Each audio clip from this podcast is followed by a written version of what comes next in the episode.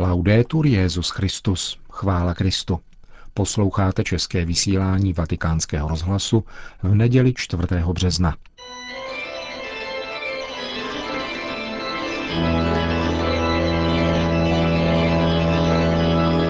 Církev a svět, náš nedělní komentář. Připravil a hovoří otec Jan Balík.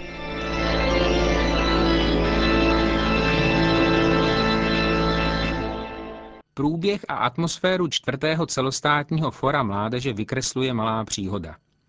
Když byl přečten návrh závěrů, které skupina mladých připravovala, přihlásila se mladá delegátka a řekla: "Stále jen požadujeme a požadujeme. Ale je třeba také říci, že jsme vděční, že děkujeme za to, že můžeme žít v církvi, že jsme zde s našimi biskupy." Fórum mládeže nebylo parlamentem, kde jedni stáli proti druhým, kde se bezohledně lobovalo za vlastní postoje a názory. Jednalo se o dny pozorného naslouchání. Biskupové i pozorovatelé mladým, mladí zase biskupům. Jednalo se o uskutečněnou synodalitu, o prožitek církve shromážděné ve večeřadle kolem Marie, o soustředění se v modlitbě a v otevřenosti k působení Ducha Svatého. Fórum naplňovalo slova Benedikta šestnáctého Prvořadou povinností celé společnosti při utváření spravedlivé a mírové budoucnosti je být pozorní vůči světu mladých, umět mu naslouchat a přisuzovat mu důležitost. Monsignor Martin Holík vystihl atmosféru fóra slovy: "Vážím si toho, že vaše příspěvky a diskuze byly obsažné, kultivované a neútočné." Biskup Jiří Paďour soustředil své hodnocení do několika bodů. Podle něj šlo účastníkům o zachycení pravdy, o pokorné sklonění se před tajemstvím, o pevnost postojů a o setkání, které bylo soustředěné, ale zároveň poutavé. Papež Benedikt šestnáctý hovoří často o tom, že Duch Svatý se projevuje vnitřní radostí. A tuto niternou radost vycházející ze srdce zakusil snad každý, kdo se fóra zúčastnil. Prožívat tak intenzivní společenství je povzbudivé, ale i zavazující. Slova mladých lidí vedou k zamyšlení a nedovolují zůstat lhostejnými. Podle mého názoru lze za vším, co mladí lidé řekli a napsali, objevit nadějné tendence, které v sobě nese nová generace. Před ty, kdo je doprovází, staví závažné výzvy. Z diskuzí o svátosti biřmování vyplývá obecnější zjištění. Mladí lidé cítí, že je jim poskytnuta nedostatečná výchova. Volají po integrální formaci, která by se dotkla celé lidské bytosti. Volají potom, aby jim byla předávána podstata víry takovým způsobem, aby jim to pomáhalo nalézat její porozumění a aby si víru uměli obhájit sami před sebou i před druhými. Touží po uvádění do modlitby. Pochopitelně očekávají, že jim bude poskytnuta možnost víru prožívat a sdílet uprostřed konkrétního společenství. Zjištění, že z účastníků vesměs ve věku vysokoškoláků měl málo kdo představu o tom, co se ukrývá pod termínem sociální nauka církve, vede k zamyšlení nad obsahem kázání, katechezí a pastoračních programů.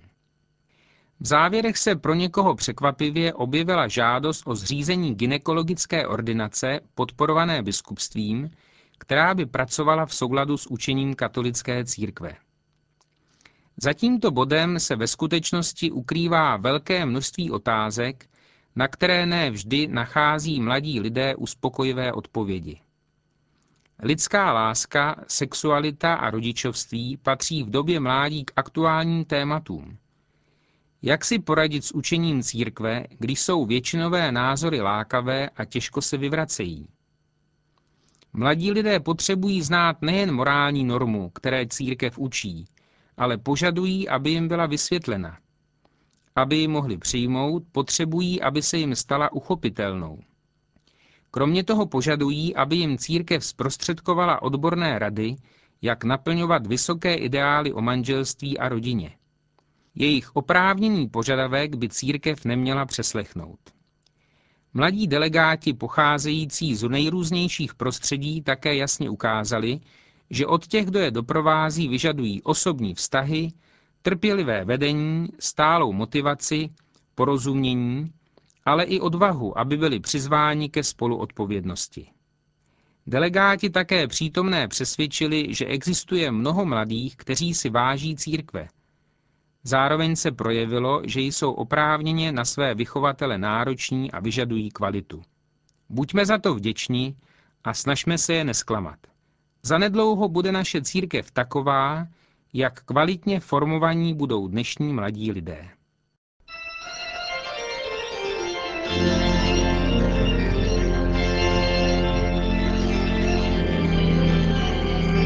To byl náš nedělní komentář Církev a svět, který připravil otec Jan Balík.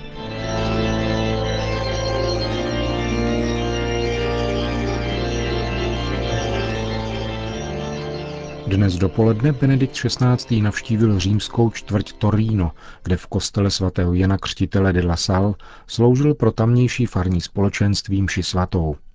Svatému otci se dostalo vřelého přijetí od několika tisíc zdejších farníků, zvláště mladých rodin a dětí, kteří jej přišli přivítat. Nový kostel, vysvěcený před dvěma roky, samozřejmě nestačil pojmout všechny příchozí. Účastnili se však nedělní papežské bohoslužby na prostranství před kostelem. Benedikt šestnáctý ve své homílii podal nejprve výklad jednotlivých liturgických čtení a mimo jiné poznamenal: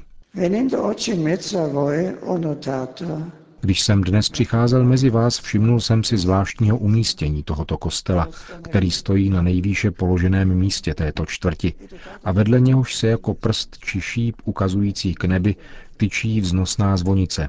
Domnívám se, že je to důležitý ukazatel. Stejně jako tři apoštolové v dnešním evangeliu, potřebujeme také my vystoupit nahoru proměnění, aby se nám dostalo božího světla a naše tváře byly osvíceny jeho tváří. V individuální a společné modlitbě potkáváme Pána nikoli jako ideu či mravní pokyn, nýbrž jako osobu, která s námi chce navázat vztah, chce být přítelem, obnovit náš život a připodobnit jej svému životu. A toto setkání není jenom individuální událostí. Tento váš kostel, stojící na nejvyšším místě zdejší čtvrti, vám připomíná, že evangelium musí být sdíleno a předáváno všem. Nečekejme, až přijdou jiní, aby nám přinesli jiná poselství, která nevedou k pravému životu. Vy sami se staňte Kristovými misionáři mezi bratry tam, kde žijí, pracují, studují nebo tráví volný čas. Vím o mnoha důležitých dílech evangelizace, která uskutečňujete, zejména v oratoři zvané Stella Polare, a těší mne, že jsem také dostal darem tričko této oratoře, kde je díky kompetentním a velkorysým dobrovolníkům a se zapojením rodin dána mládeži možnost zhromažďovat se na sportovních, ale i kulturních akcích s pomocí hudby a umění a kde se především vychovává ke vztahu s Bohem, ke křesťanským hodnotám a ke stále vědomější účasti na slavení nedělní eucharistie. Mám radost, že se během posledních let postupně rozvíjí, zraje a upevňuje smysl pro příslušnost k farnímu společenství. Víru je třeba žít společně a farnost je místem, kde si můžeme tuto víru osvojovat a žít jako církev. Rád bych vás povzbudil také k pastorační spoluzodpovědnosti v perspektivě autentického společenství mezi jednotlivými skupinami, které jsou povolány kráčet společně a žít komplementaritu v různosti a dosvědčovat, že jsme církev, rodina Boží. Vím o nasazení, které věnujete dětem a mládeži při přípravě na udělování svátostí křesťanského života.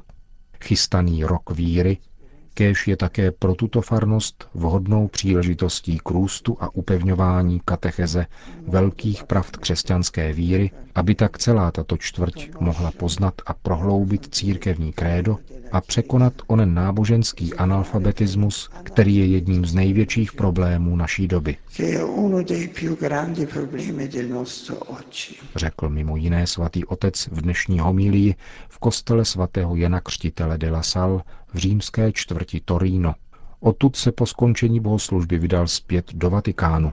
Na náměstí svatého Petra čekalo papeže přibližně čtyřicet tisíc lidí, aby si vyslechli promluvu Benedikta šestnáctého, společně se pomodlili mariánskou modlitbu Anděl Páně a přijali apoštolské požehnání. Drazí bratři a sestry, tato druhá neděle postní se nazývá neděle Kristova proměnění. Liturgie postní doby nám totiž po úvodní výzvě následovat Krista na poušť, odporovat pokušením a přemáhat je, nabízí společný výstup k němu, na vrchol modlitby, abychom rozjímali v jeho lidské tváři zář božího světla. Událost proměnění Páně dosvědčují svorně evangelisté Matouš, Marek i Lukáš a vyznačuje se dvěma podstatnými prvky. Nejprve je to Ježíšův výstup spolu s učedníky Petrem, Jakubem a Janem na vrchol hory, kde byl před nimi proměněn. Jeho tvář a oděv vyzařovali oslnivé světlo a vedle něho stanuli Mojžíš a Eliáš. Potom se objevil oblak, který zastínil vrchol hory a ozval se z něho hlas, který pravil: to je můj milovaný syn, toho poslouchejte. Tedy světlo a hlas. Božské světlo, které vyzařuje z Ježíšovy tváře, a hlas nebeského Otce, který mu vydává svědectví a přikazuje, aby mu bylo nasloucháno. Tajemství proměnění netřeba vytrhovat z kontextu cesty, kterou se Ježíš ubírá. Je pevně rozhodnut dokončit svoje poslání a je si dobře vědom toho, že ke vzkříšení musí dojít skrze utrpení a smrt na kříži. Otevřeně to sdělil učedníkům, kteří jej však nepochopili, ba dokonce takovouto vyhlídku odmítli, protože neměli na mysli věci božské, ale lidské. Proto bere Ježíš tři z nich sebou nahoru a zjevuje svoji božskou slávu, zář pravdy a lásky. Ježíš chce, aby toto světlo osvěcovalo jejich srdce, až budou procházet temnou nocí jeho utrpení a smrti, a pohoršení kříže jim bude nesnesitelné. Bůh je světlo a Ježíš chce darovat svým důvěrným přátelům zkušenost světla, které přebývá v něm. Po této události tak bude on jejich vnitřním světlem, schopným ochránit je před útokem temnot. I v té nejtemnější noci je Ježíš svítilnou, která nikdy nezhasne. Svatý Augustín shrnuje toto tajemství krásnými slovy: čím je slunce, které vidíme pro smysly tělesné, tím je Kristus pro srdce. Drazí bratři a sestry, všichni potřebujeme vnitřní světlo, abychom překonali životní zkoušky. Toto světlo přichází od Boha a dostáváme je od Krista, ve kterém přebývá plnost božství. Vystupme spolu s Ježíšem na vrchol modlitby a rozjímejme jeho tvář plnou lásky a pravdy a nechme se vnitřně naplnit jeho světlem. Prosme Panu Marii, která nás vede cestou víry, aby nám v postní době pomáhala prožívat tuto zkušenost a nalézat denně pár chvil k tiché modlitbě a k naslouchání Božímu slovu. Po společné modlitbě Anděl Páně pak svatý Otec udělil všem apoštolské požehnání. Sit nomen Domini benedictum, ex hoc nunc et usque in seculum, adiutorium nostrum in nomine Domini, qui fecit caelum et terram, benedicat vos omnipotens Deus, Pater et Filius et Spiritus Sanctus. Amen.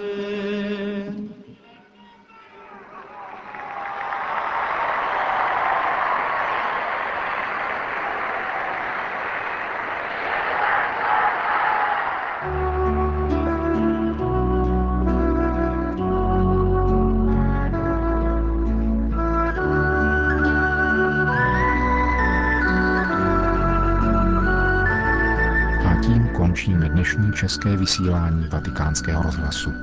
Chvála Kristu, laudetur Jesus Christus.